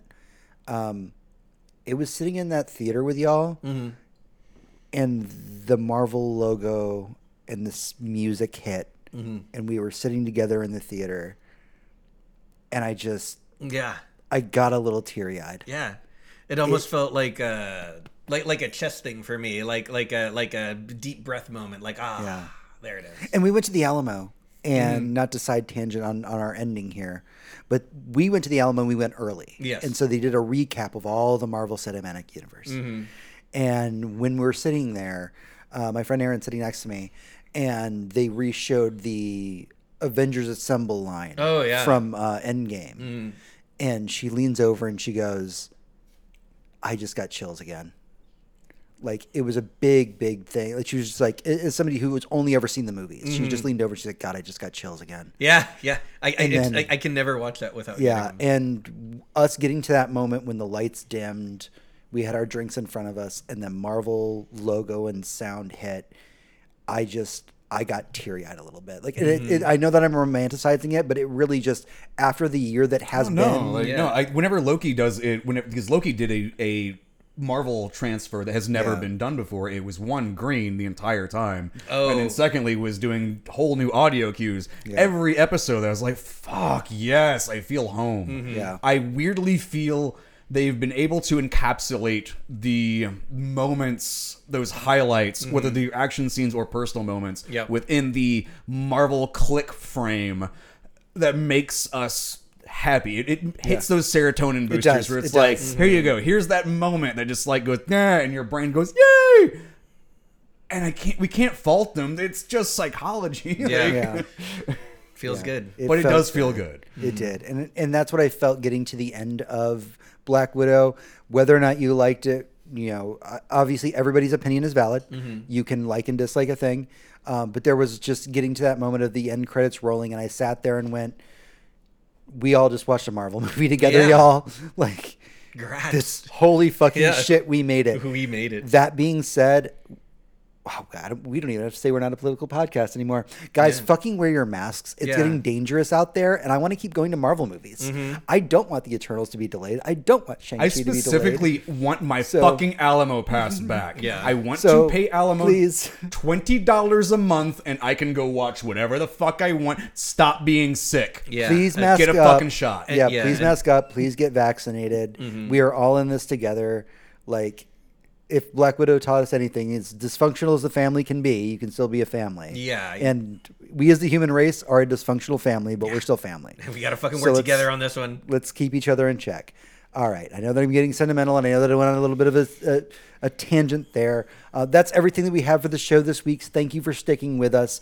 Um, if you have any questions, comments, concerns about any of the things that we have talked about this week, Tony, where can they find us?